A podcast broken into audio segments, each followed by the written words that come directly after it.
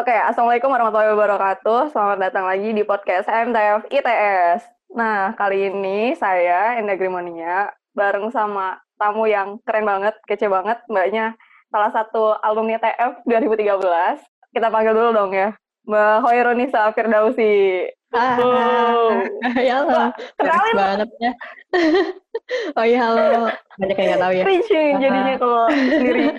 Cringe. Oh sorry sorry. Halo, aku Hoirunisa Oke. Firdaus. Biasa dipanggil Oki dari angkatan 2013. Kenal, Mbak. Salam kenal. Udah, apa lagi? Iya, Makasih Mbak sudah Iya. mau datang. Thank you juga. Diajakin ngobrol. Apa kabar nih Mbak? Alhamdulillah baik. Gimana kalian kabarnya? Terkurung di kosan? Alhamdulillah baik. Akan menghadapi UAS. Oke, Iya. kan kita- ini lagi mau eh ngobrolin nih tentang wanita dan teknik nih. Mhm. Ya, mau nanya dulu nih, Mbaknya bisa ceritain nggak nih sekarang lagi kerja di mana, terus posisinya apa, terus yang dikerjainnya kayak apa? Oke, eh, aku sekarang kerja di SKF Industrial Indonesia, udah dari tahun 2018 eh, sebagai application engineer. Eh, jadi application engineer itu ya dari namanya kan application dan engineer, jadi engineering engineer yang eh, bakal banyak berurusan dengan berbagai macam aplikasi di industri kayak gitulah intinya. Pokoknya ngebantu kayak kalau di perusahaan lain mungkin ada beberapa beberapa istilahnya eh, kayak service engineer ya semacam itu. Gitu. Dan bidangnya mainly lebih fokus ke mechanical sebenarnya. Jadi sedikit keluar jalur kalau dibanding teman-teman TF yang lain. Oh, menarik, menarik, menarik. Dulu kenapa tuh Mbak milih kerja di SKF Industrial Indonesia? hmm, jawab jujur nggak ya? Iya ini sih ya gimana ya yang namanya baru lulus kan pasti nyari-nyari kerja gitu kan. Sebenarnya sebenarnya belum pernah ada kepikiran mau kerja di bidang ini karena nggak tahu jujur sebelumnya. Eh, belum pernah tahu perusahaan ini sampai akhirnya melihat poster eh, apa posternya mereka yang waktu open recruitment dulu itu. Sebelumnya nggak pernah tahu ada SKF ada perusahaan bearing dan segala macam tuh nggak ngerti gitu. Eh, dulu itu aku sebenarnya lebih apa ya lebih passionnya itu ke renewable energy sebenarnya dari dulu Wah. banget dari zaman masih zaman Menarik, masih menarik. sekolah dari- dari zaman SMP SMA tuh suka banget eh, IPA kan suka IPA suka Hmm. sains suka banget baca artikel-artikel tentang renewable energy Mhm. sebenarnya sampai kuliah pun sampai kuliah makanya terus Ya. pas di TF ITS kan oh ada bidang uh, renewable energy gitu kan terus ada mata kuliahnya Mhm. kayak ada alatnya gitu jadi udah udah terfokus ke renewable Iya. energy sebenarnya sampai KP sampai Mhm. sampai TA sampai pokoknya pengennya nanti kerja di perusahaan-perusahaan yang berkaitan dengan energi kalau nggak renewable energy at least yang berhubungan sama energi ya kayak ya you name it lah semua fresh graduate anak Nah, engineering iya, pasti iya. pengennya Pertamina, PLN kayak gitu kan soalnya kan itu bidangnya energi gitu kan. Nah aku pengennya ke situ sebenarnya, tapi ya belum rezeki gitu kan.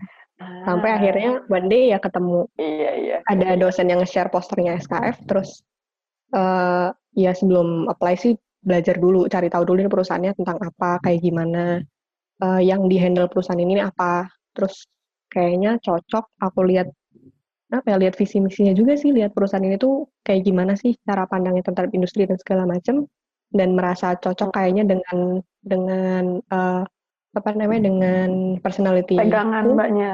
Hmm, Heeh. terus kayak ya udahlah bisa nih kayaknya gitu terus nyoba apply alhamdulillahnya lolos gitu Ah, I see, I see. Berarti asalnya pengennya renewable energy ya Mbak ya? banget Banget. Sama banget Mbak kita, aku juga RE kalau suka ya. oh Nah, nah, juga Next nih Mbak. Iya, suka banget nih RE. Nah, next nih Mbak. Kan sebenarnya bukan udah bukan hal aneh lagi kan ya Mbak ya buat cewek kerja di dunia teknik tuh. Tapi emang nggak bisa dipungkiri, emang masih ada gap nggak sih Mbak antara kerjaan cewek sama cowok kalau di dunia kerja apalagi teknik gitu. Nah, kalau Hmm. Mbaknya sendiri nih, kira-kira ada pengalaman nggak tuh Mbak dengan stigma itu di dunia kerja Mbaknya? banyak sih sebenarnya Eh, ceritain apa- dong, Mbak. terlebih yes terlebih karena aku bidangnya mechanical ya dan Mhm. eh mechanical dan eh, di lapangannya gitu kan karena karena kalau misalnya anak teknik mesin kan bidang minat juga banyak ada yang kayak supply chain segala macam itu mungkin banyak di belakang meja nah kalau aku kan benar-benar yang di lapangannya Terus uh, yang pertama karena itu karena bidangnya mechanical dan ketika di lapangan ya pasti cowok semua orang mekanik maintenance yeah, pasti yeah. laki semua gitu kan. Jadi begitu tiap datang ke customer, loh kok cewek? Itu udah biasa banget Wah. pasti diganti, pasti seperti itu gitu.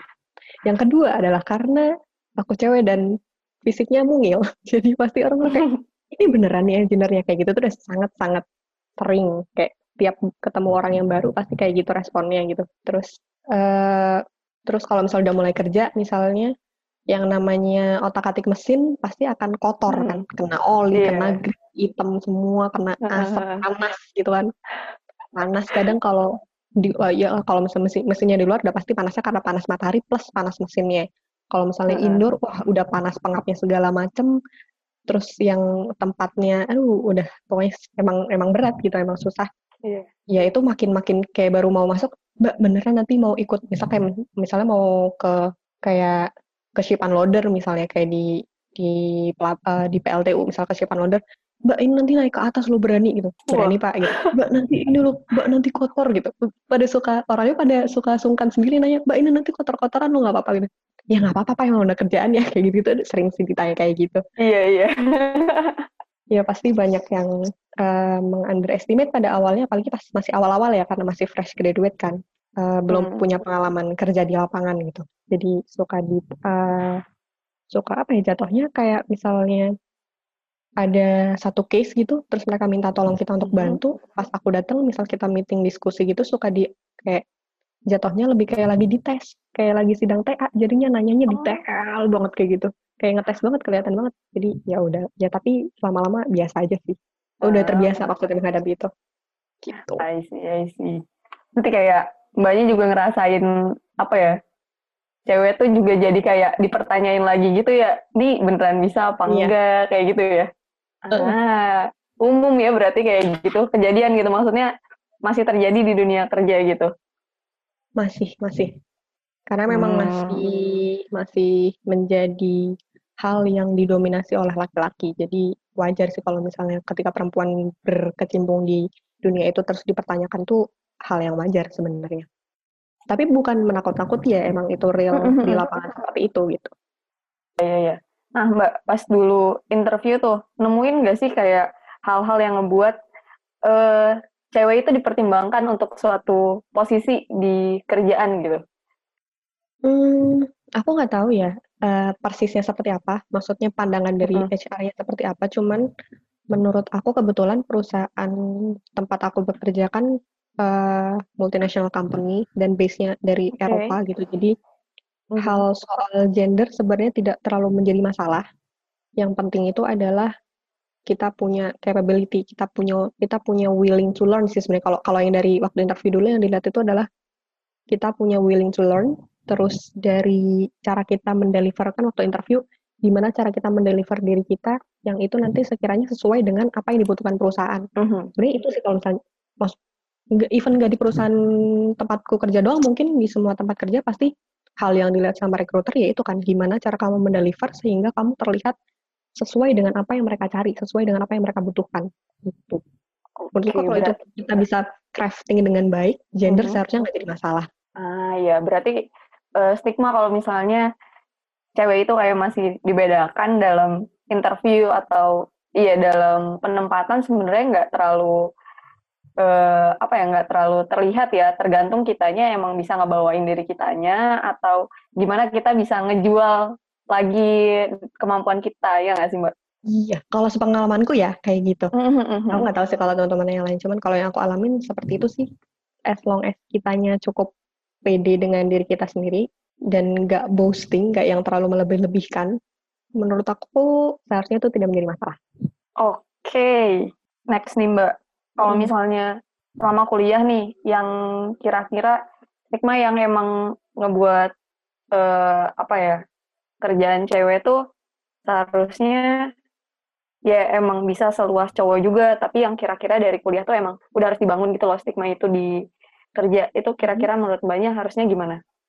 Hmm, stigma yang harus dibangun Nggak tahu, aku nggak punya satu hal yang khusus sih sebenarnya, cuman emang dari dulu nggak merasa nggak merasa itu menjadi halangan gitu. Mungkin karena aku juga orangnya agak ngeyel ya maksudnya kayak suka tantangan orang yang agak-agak agak tomboy mungkin. Jadi ya udah gitu kan. Menurut aku itu bukan halangan sih maksudnya. Dan menurut aku hal, hal yang aneh sebenarnya ketika kenapa ada gap antara ketika bekerja dan kuliah? Maksudnya di universitas kan nggak di, dibedakan kan mana mahasiswa cowok mana mahasiswa cewek sama-sama punya kans yang sama mm -hmm. selama kalian lulus tesnya ya kalian bisa masuk ke jurusan itu gitu kan mau itu teknik atau bukan gitu nah seharusnya pekerja ketika di pekerjaan juga harusnya punya kita punya ruang yang sama karena kan nggak iya. lucu nggak semua nggak semua anak cewek yang kuliah di teknik itu uh, ya pasti sekian persennya akan berharap dia juga bisa kerja di kerjaan yang berhubungan dengan teknik gitu. Jadi ya mm-hmm. seharusnya kita punya ruang yang sama juga ketika di pekerjaan gitu. Kenapa harus dibedakan uh, secara jumlah misalnya secara uh, secara value ketika kita kuliah sama ketika kita kerja itu menurut aku nggak make sense gitu. Ya kalau misalnya emang di kerjaan ternyata hmm. engineer cewek itu tidak dibutuhkan, ya dari universitas pun harusnya dari zaman kuliah nggak usah nerima mahasiswa cewek kayak gitu kasarannya ya. Itu yang buat yeah, aku yeah, yeah. nggak make sense kan ketika di kerjaan kenapa harus uh, mm-hmm. pekerjaan teknik terus harus cowok gitu. Maksudnya uh, harusnya sebenarnya nggak masalah mau cewek mau cowok, mungkin nanti tinggal dibagi role-nya aja oh pekerjaan yang seperti seperti seperti ini bisa nih dikerjain sama cewek ya udah kasih itu kesempatan untuk cewek-cewek yang memang mau bekerja di bidang itu ya silahkan gitu kalau terus oh pekerjaan kayak gini-gini terlalu riski untuk cewek ya udah yang kayak gitu-gitu dikip gitu tapi untuk misalnya uh, apa ya? Misalnya kayak buka rekrutmen gitu. Misal untuk maintenance engineer misal. Maintenance engineer ya udah mau cowok mau cewek ketika daftar kasih mereka kesempatan gitu. Tapi nanti setelah mereka diterima itu menjadi tugas si perusahaan ini untuk menentukan hmm. oke okay, aku punya identitas cowok punya identitas cewek sama-sama maintenance engineer. Mau dikasih pekerjaan apa nih si cowok sama si ceweknya itu udah jadi udah jadi kewajiban si perusahaan untuk mendefinisikan itu sebenarnya. Gitu tapi kalau untuk kans masuk apply itu harusnya semua dapat uh, dapat kesempatan yang sama sih harusnya menurutku ya gitu Oke, berarti... Jadi dari kuliah aku nggak punya pemikiran kayak gimana-gimana hmm. karena aku cewek terus aku kayak enggak sih, aku merasa justru yang aku pikirkan karena di masyarakat itu masih memikirkan bahwa cewek itu tidak seharusnya bekerja di bidang-bidang ini, sedangkan hmm. aku punya pemikiran yang tadi yang kalau kuliah bisa ya kenapa kerja nggak bisa gitu. Jadi yeah, dari yeah, awal yeah. aku mikirnya kayak berarti nanti ketika aku lulus aku harus bisa membuktikan bahwa ya aku mampu gitu, ya aku bisa kerja di bidang ini juga gitu ya berarti dengan alasan itu tuh kayak nggak make sense aja gitu ya jumlah di di kerjaan yang teknik tuh kenapa sampai sekarang masih mostly-nya cowok ya nggak sih? Betul. I see, ya ya ya ya. Uh, menurut mbaknya nih, berarti hmm. dengan alasan seperti itu uh, harusnya di head position sekalipun tuh uh, cewek sekarang role-nya udah harusnya udah mulai banyak nggak sih mbak? Hmm, ya, dan kebetulan kalau di tempat aku kerja itu banyak juga uh, orang-orang yang uh, di top uh, levelnya itu cewek itu banyak. Uh, kalau yang di global, di globalnya itu banyak kayak uh, shift teknologi office uh, officernya segala macam itu kayak okay. kayak uh, head di bidang teknologinya itu cewek, head di bidang engineeringnya cewek kayak gitu-gitu. Itu udah banyak sih menurut aku.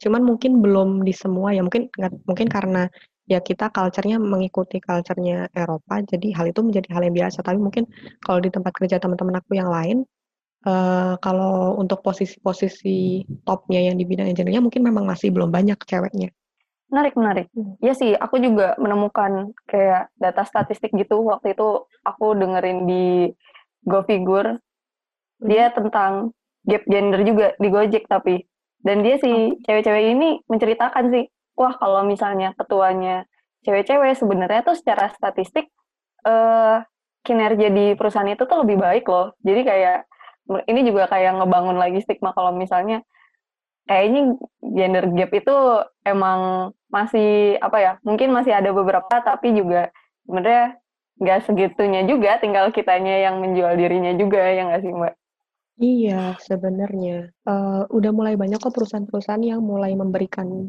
uh, ruang lebih ke yang perempuan untuk bisa, uh, di top level manajemennya gitu. Jadi hmm. tinggal kitanya aja sih sebenarnya, uh, berani nggak menunjukkan gitu. Gitu. Iya iya iya.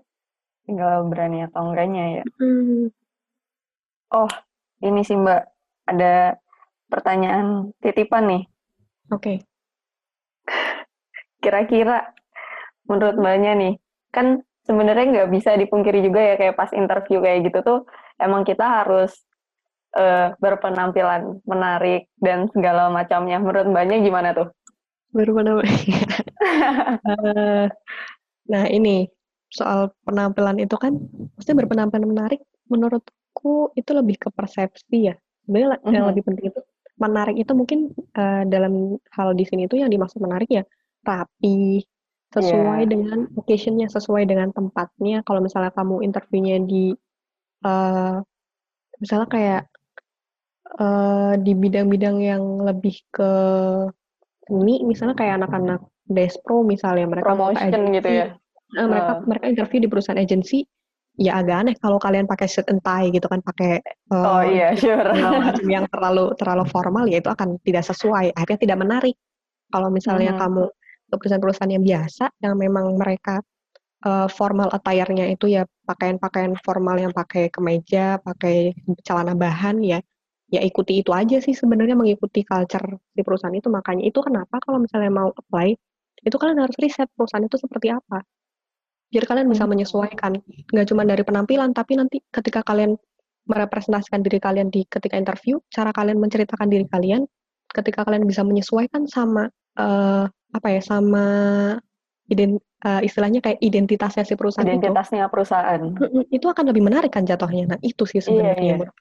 yang bisa membuat kalian terlihat menarik selain dari penampilan yang berpakaian rapi itu ya itu yang juga jauh lebih penting sih sebenarnya Gitu. Berarti berpenampilan menarik itu bukan hanya dari outer aja nggak sih, bukan dari outfit doang, hmm. tapi emang bagaimana kita merepresent diri kita sendiri tentang iya. perusahaan yeah. tersebut, ya kan? Yes. Gila, gila, menarik, menarik, menarik. Oh, ini juga nih Mbak, titipan juga nih, titipan dari saya. Iya.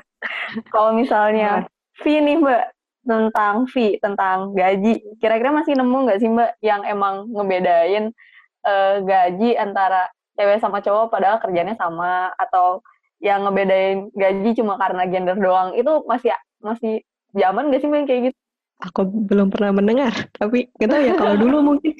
tapi kalau kalau di tempatku sih enggak, cowok cewek sama. Wah, alhamdulillah. Uh, bener-bener ya yang bener-bener dilihat itu memang dari kemampuannya. Kalian bisa uh, performnya seperti apa. Kalau di tempatku setiap akhir tahun itu kita selalu ada review, review performance sama oh. manajer menarik. Jadi menarik. Uh, setiap hari, setiap hari, setiap bulan itu kita pasti ada review kan performance kita seperti apa. Di akhir tahun diakumulasi kita kita ditunjukin semua di sistem dibuka. Nih yang udah kamu lakuin selama setahun. Impactnya yang kamu kasih itu seperti ini. Itu kita bahas, kita diskusin bareng sama manajer. Terus nanti manajer akan tanya, kalau kamu menilai diri kamu sendiri menurut kamu berapa persen kayak gitu. Terus nanti dari sistem, misal aku bilang kayaknya performance saya tahun ini 100% Pak gitu. Terus dilihat di sistem uh, kalkulasinya oh enggak kamu cuma 95 persen gitu kayak gitu. Nanti menyesuaikan bukan gaji oh. bonus misalnya. Jadi bonusnya yang nggak dapat 100 persen dapatnya okay. 95 persen kayak gitu. Aku nggak tahu kalau tempat lain ya tapi kayaknya oh, agak sih, berarti bedakan gaji karena ya udah sih. cewek dan cowok. Itu aneh sekali. Itu tubianas masih terjadi sih mbak. Tubianas masih terjadi Gimana? Di aku nggak tahu. Iya, aku tidak menyebut merek. Iya. di bidang apa? Iya, menarik sih. Aku dapat cerita dari orang-orang gitu kayak emang apa ya kerjanya tuh sama, posisinya sama, hmm. tapi emang hmm. fee-nya dibedain aja gitu. Dan itu emang terjadi juga sampai sekarang di Europe pun itu masih terjadi. Kayak temenku dari Jerman juga itu main even in Europe Oh Makanya ini kayak hal menarik juga gitu loh menurutku mbaknya bisa cerita kalau misalnya ternyata ada apa namanya ada review per orangnya seperti apa jadi kita juga jelas kan kita dapat bonus dan lain-lainnya itu menarik banget sih new insight banget. Iya. Aku baru baru dengar sih kalau yang dibedain cuman gara-gara cowok dan cewek. Oh my god itu aneh sekali. Yeah. So weird kan? iya, zaman 2020 tolong.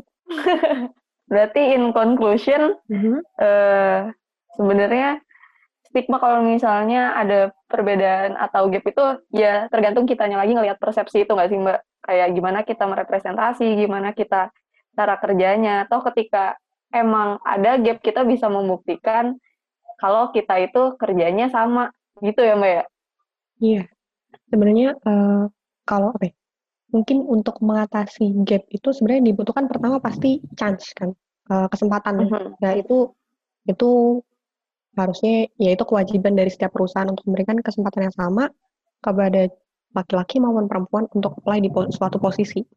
As long as memang uh, nantinya pekerjaan juga akan sesuai gitu. Yang pertama sih kesempatan dulu, ada atau enggak kesempatannya, mau -huh. memberikan kesempatan atau tidak kepada fresh grade ini atau even gak fresh grade lah kepada cowok dan cewek untuk apply di satu posisi yang sama. Yang kedua, untuk yang dari kitanya sendiri ya uh, confidence yang kita emang kita mau dan kita uh, yakin bisa perform di bidang itu atau enggak gitu. Okay. Um, kita memang mau belajar untuk bisa perform di bidang itu atau enggak itu sebenarnya kuncinya.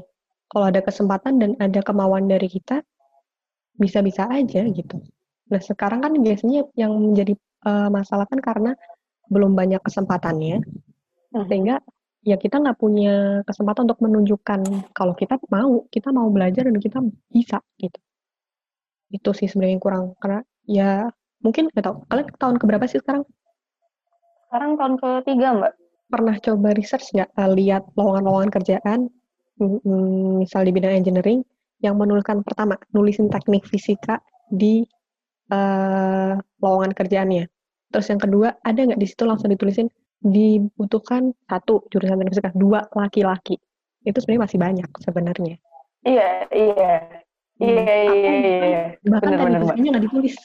Bahkan teknik fisikanya nggak ditulis. Jadi suka bingung mau apply anak teknik fisika iya, atau teknik fisika kan melebur mbak, melebur ke yang lain emang elektro arus lemah atau instrumentasi nggak ditulis iya itu juga menurut aku yang jadi itu juga satu hal yang sampai sekarang aku masih berusaha untuk gak berusaha sih kayak misalnya aku sendiri berusaha merepresentasikan diri sebagai ya aku tetap anak fisika karena sekarang kan aku kerjanya di bidangnya mechanical.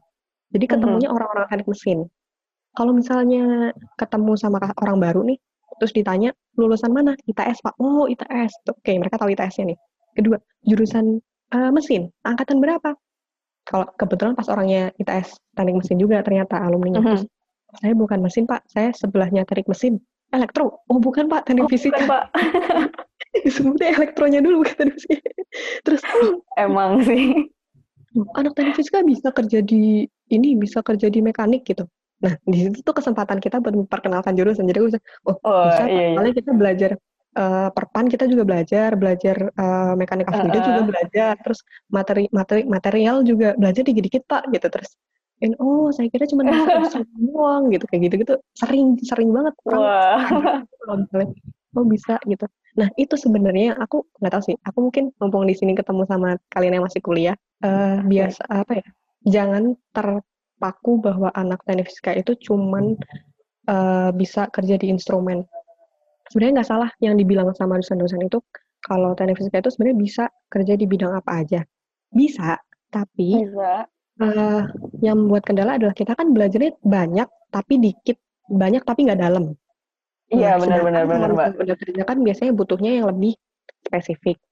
Nah uh -huh. mungkin uh, kalau kalau yang aku lakuin adalah uh, biasanya cara aku craftingnya itu misal nih kayak aku pernah uh, ada case di customer uh, pokoknya alatnya tuh pembacaannya jadi nggak sesuai gitu sehingga uh, mereka udah ngelakuin men, uh, apa rutin ngelakuin monitoring tapi ternyata pembacaan alatnya yang mereka pakai buat monitoring ini nggak sesuai. Akhirnya mesinnya hmm. rusak lebih cepat dan mereka nggak tahu nggak okay. ketahuan karena biasa uh, baca selama ini masih bagus gitu kan. Nah, itu tuh pertama aku menghadapinya dengan uh, ngecek secara mekanikalnya dulu kan. Oh oke okay, aku lakuin failure analisisnya. Oke okay, dari segi mekanik kayak gini.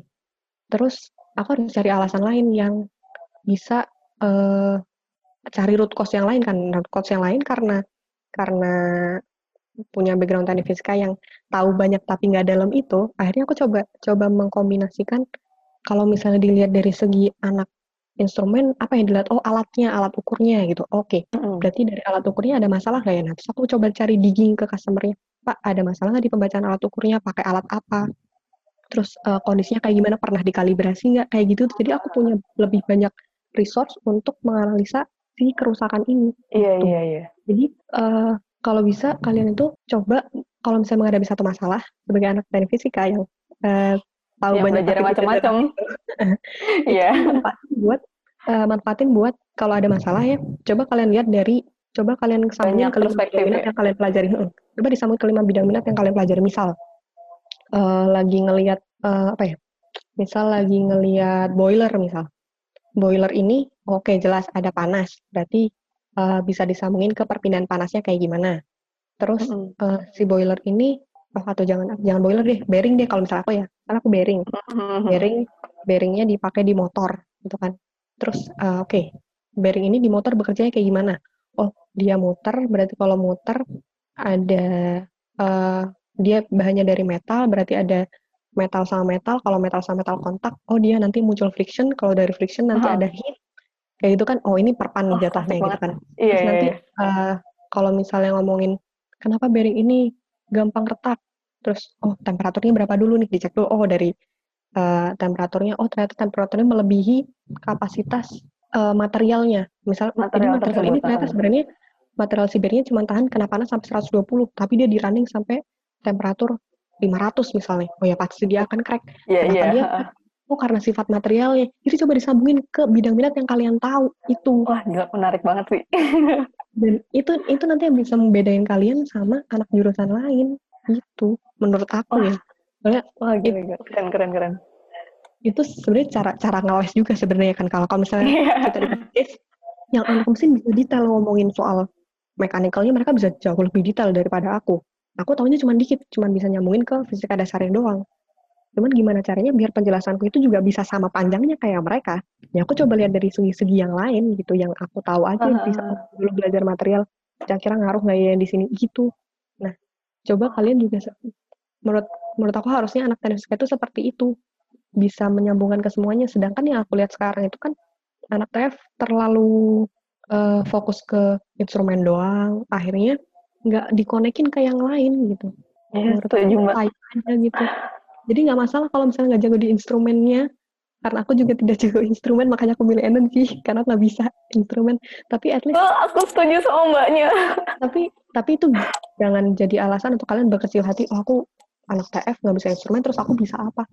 ya itu coba disambungin semua hmm. instrumen yang ngerti dikit dikit dikit misalnya agak nyambung hmm. dikit at least kalian dapat uh, eh, logic dasarnya nah itu nanti yang dipakai kayak gitu disambung-sambungin ke yang lain gitu kadang nih kalau misalnya mau diskusi sama orang nah misal dikasih case A aku coba dulu uh, cari keyword keywordsnya yang bakal sekiranya bakal aku pakai mm -hmm. misal oh ini bakal ngomongin material nih material itu uh, kalau di bearing material itu yang sering diomongin martensitic sama bainit berarti aku harus belajar lagi martensitic sama bainit aku nggak aku nggak nggak jago bahan tapi at least aku tahu keywordsnya dari situ aku jadi belajar mm -hmm. lagi jadi belajarnya lebih yeah, iya. fokus yeah. gitu terus ke bidang ini oh ini nyambungnya ke sini nyambungnya ke sini gitu harusnya anak tekniknya bisa seperti itu itu nanti menarik banget sih kalian nih harusnya membedakan uh, tidak hanya kita representasi dari TF aja gitu ya. Maksudnya kita akhirnya bisa ngasih tahu banyak gitu loh karena kita TF. Iya. Keren, keren, keren. Tuh, Re, dengerin. TF tuh keren, Re. Ya Allah. Analisanya bisa banyak loh. Walaupun belajarnya dikit-dikit. Ya. Yeah. Lebih kelihatan uh. jago ngeles sebenarnya. Karena untuk ngelesnya lebih banyak nih. Jadi harusnya... Nah, iya. Background ngelesnya makin banyak, Re. Iya harusnya dimanfaatkan itu. Mantap. Oke, okay. mungkin terakhir banget nih Mbak. Hmm. Mungkin ada closing statement dari Mbaknya kayak saran buat kita hmm. apa ya menghilangkan stigma-stigma yang tidak penting yang masih berseliweran di masyarakat dan di job vacancy-nya juga sih. Itu dari Mbaknya kira-kira gimana tuh?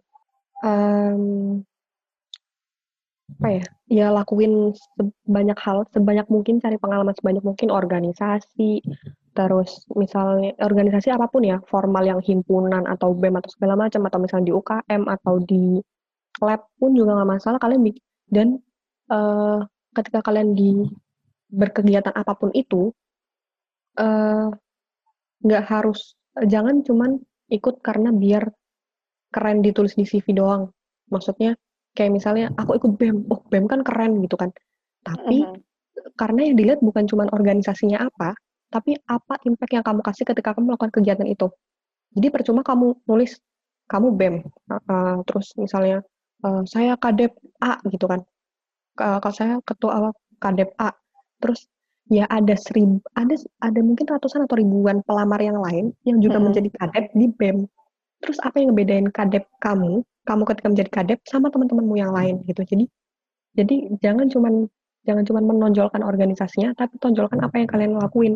Dan itu yang perlu justru lebih perlu kalian ceritakan nantinya ketika kalian uh, hmm. mencoba menarik perhatian si, si recruiter itu jangan cuma bilang oh saya menjadi kadep di BEM ini. Oh itu nggak nggak ngefek sebenarnya. Apa? Ya terus kamu jadi kadep ya, mbak ya? apa yang kamu lakuin itu? Oh saya bisa misalnya uh, misal kadep uh, eksternal misalnya oh saya bisa uh, membuat event A yang event A ini dihadiri oleh sekian orang yang setelah event ini akhirnya melahirkan apa gerakan apa. Nah yang kayak gitu yang dicari itu. Jadi uh, hmm, mau jabatannya right numbers ya mbak ya?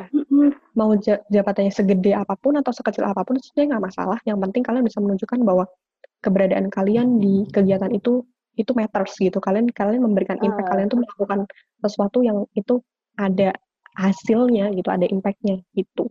Itu lebih penting. Jadi betul cari kegiatan sebanyak mungkin dan dan ya lakukan itu sebaik mungkin yang kalian bisa punya impact segede. Se ya kalian melakukan itu segede se, apa ya sebaik-baiknya yang kalian bisa punya impact. Sebaik-baiknya. Kayak gitu. Dan itu sih uh, soal gender jangan dijadikan halangan menurut aku. As long as kalian bisa menunjukkan bahwa kalian memang mampu itu kesempatan ada sih harusnya gitu. Mula, uh, akan mulai lebih banyak tempat orang yang menyediakan tempat dan memberikan kesempatan. Jadi uh, semoga jadi lebih pede lagi lah gitu. Nggak masalah kok mau cewek atau cowok as long as kalian bisa menunjukkan kemampuan kalian kalian menunjukkan kalau kalian bisa dipercaya kalian mampu ya orang juga pasti akan ngasih kesempatan gitu. Wah mantap sekali mbak Khairunisa ini. Eh manggilnya mbak Osi ya? Salah. Iya dipanggilnya Osi. Oke mungkin uh, gitu aja mbak dari kita uh, pertanyaan-pertanyaannya udah terjawab semua dan keren banget. Semoga bisa bermanfaat juga buat ke depannya. Oke, segini dulu podcast kita kali ini. Semoga bisa bermanfaat buat kita semua. Makasih banget juga buat Mbak Osi yang udah nyempetin datang. Sampai jumpa lagi di podcast HMTF berikutnya. Dadah!